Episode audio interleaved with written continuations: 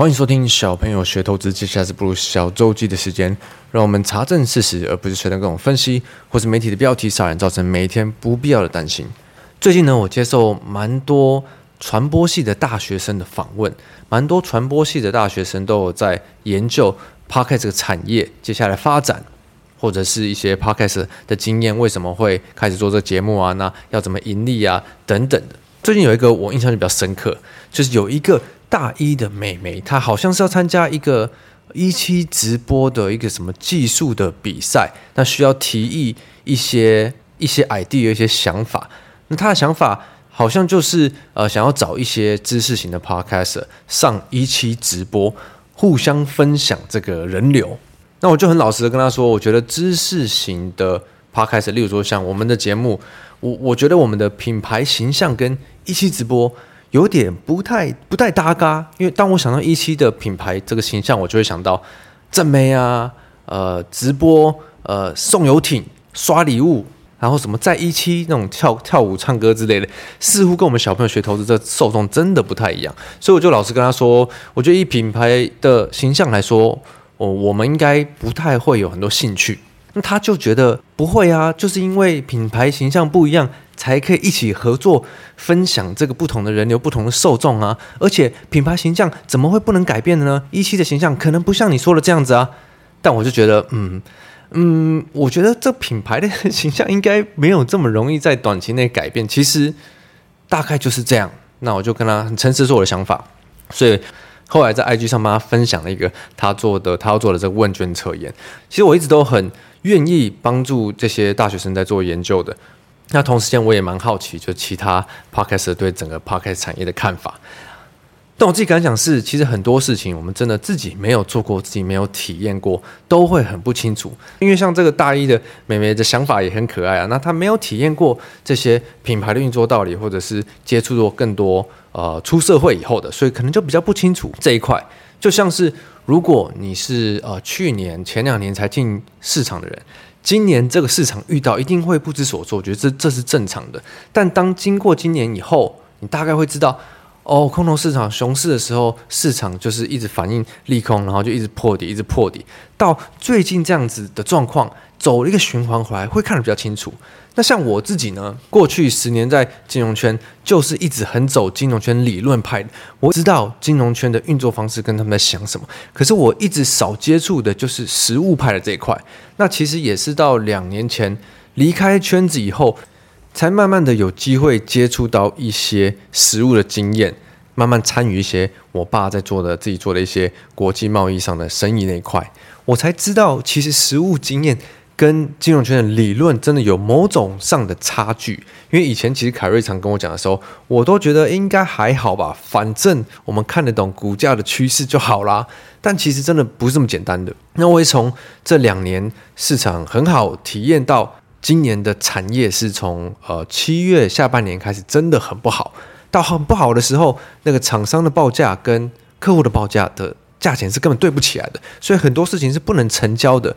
如果你呃是在公司有在做贸易、在做生意这块，其实应该就会很清楚我在说什么。但我相信大部分人其实没有机会接触到这些，所以我才一直很希望我们可以讲更多的有关商业逻辑的这一块，分享给没有机会接触到的大家听。那我自己的感想是，其实实务上的做生意产业，在市场不好的时候，其实真的比金融市场还辛苦很多。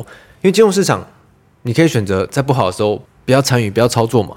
但是你如果是实物的话，你的生意不可能不做，你的公司工厂不可能不开，这个种种的需要考虑的事情，都会比较偏向我们在节目里常讲到的老板型的思维。不好的时候，你要怎么撑过去？要怎么去调整你自己的生意或者是公司，去度过这个难关？那并且在好的时候，可以再重新把握赚钱的机会嘛？就像公司的开工率，所谓我们讲叫产能利用率。的一个 percentage，我觉得就是一个很好的例子。以前在圈子里，如果走理论派，就觉得哦，它的开工率是一百一百趴哦，九十趴代表生意很好，八十趴七十趴怎么样？可是你真的接触过以后，会发觉，如果现在生意真的很差，厂商在考虑要不要把产能利用率从呃八十趴降到六十趴，降到四十趴，甚至在考虑停产的时候，这个差距是有多大？因为公司，因为工厂真的停产以后，你要再重新把你的产线打开，再让产线跑到顺畅的话，可能又是几周到一个月，甚至有时候更长的时间的。那这种就真的是实物的经验上才会比较接触到的嘛。那有关我跟凯瑞聊到实物经验的部分，我们接下来就会放在更多的职场系列里。好，我们来看一下最近几个大新闻。我想先问各位，这个。台积电人才外流的这个新闻，你们记得吗？这应该是几天前的。前几天台积电的股价在跌的时候，有一篇新闻跑出来，主要是在讲台积电的外派工程师飞美。那很多媒体指台积电有可能被人才掏空。那我记得电视上也是大幅报道这个。晚间新闻没有看到。我想先问各位，你们看到这个新闻的反应是以下哪一个？一啊，台积电人才真的被掏空了，他们应该小心点，不应该一直把人才送出去，难怪股价会被影响。二，又是什么北兰新闻在解释股价涨跌啦？这应该只是股价刚好跌吧？怎么可能会人才掏空呢？三，一定是有背后其他利空，所以台积电才跌的，一定是掉单啊什么之类的，跟这个应该没关吧？好，那当然有常听小朋友学投资，一定会跟我一样选二嘛。又是因为股价涨跌，在拿理由出来讲了。我们都知道台积电陆续在全球设厂嘛，那媒体在讲这个哦，台积电派出太多的员工在外面，所以人才有可能被掏空，这点需要担心。你不觉得这其实很可笑吗？对不对？有媒体指出，台湾人正在被掏空，导恐导致台湾在国际的进程过程中快速流失人才。更好笑的是，台积电竟然还需要出来澄清这一点。台积电有澄清强调说，呃，国内外的每个新厂都是短期的外派工程师嘛，所以外派的人数跟员工比起来其实很有限。去美国的厂的人也很多是之前在台湾受训的美国员工，这根本不应该是一个话题啊。所以，那如果你选三的话，应该呃就是有被害妄想症了吧？那我觉得最近最明显的可以看得出不一样，就是我们之前一直在讲的。前阵子对，就是各种利空破底，利空破底，利空破底，一直到台积电开始下修，真的下修第三季之后的展望，要开始销库存的时候，反而是股价相对底部。那之后就算产业还是有各种的利空，可是我们看到价格都没有再破底的。那其实全球市场的状况也是，所以我觉得以我们一般人可以接触接触到的一个很好的判断方式，就是先判断你在新闻。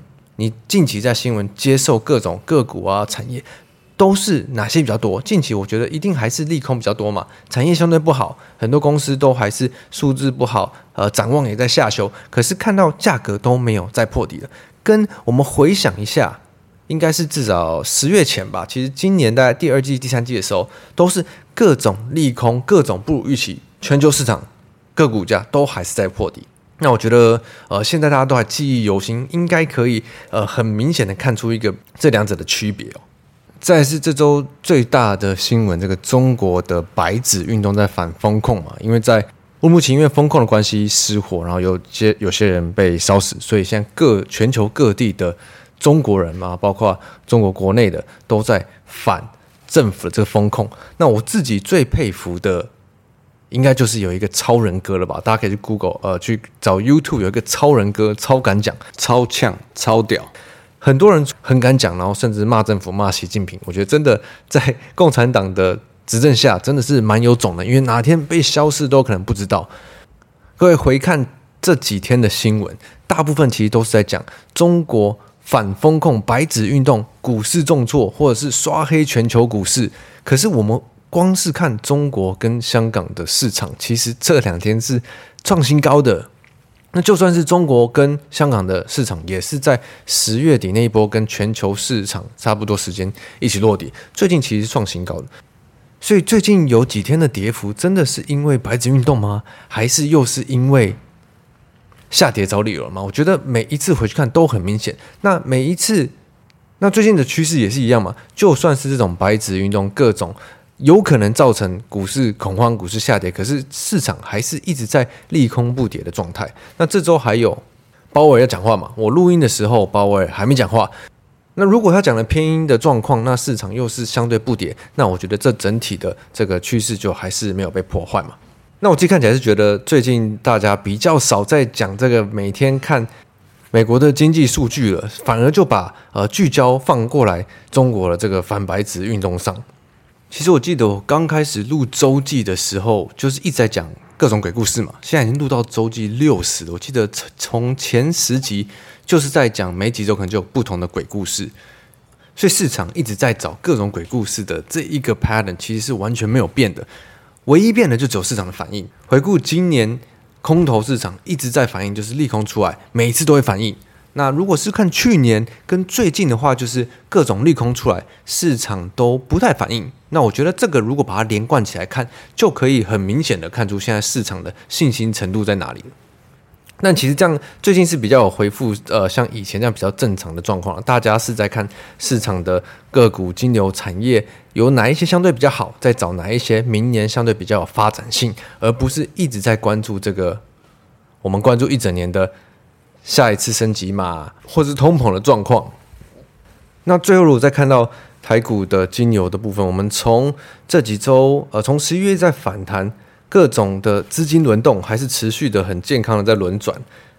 从选举前，我们看到很多生计的族群在跑，选举后又开始跑到一些呃安控的产业、光通讯的产业，甚至是一些军工股。那我自己看起来的话是。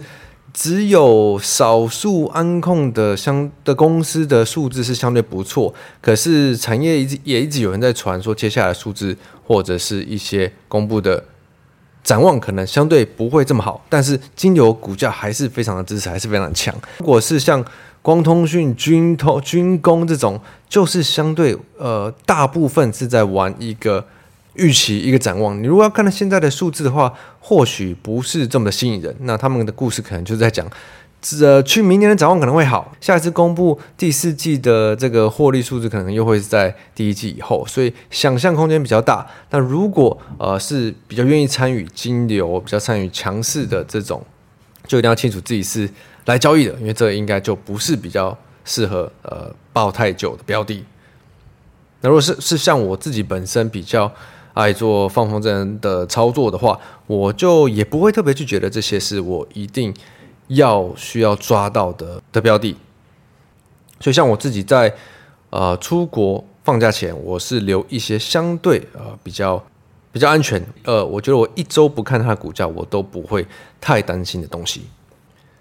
好，反正这就是出国学很快的跟大家 update 一下。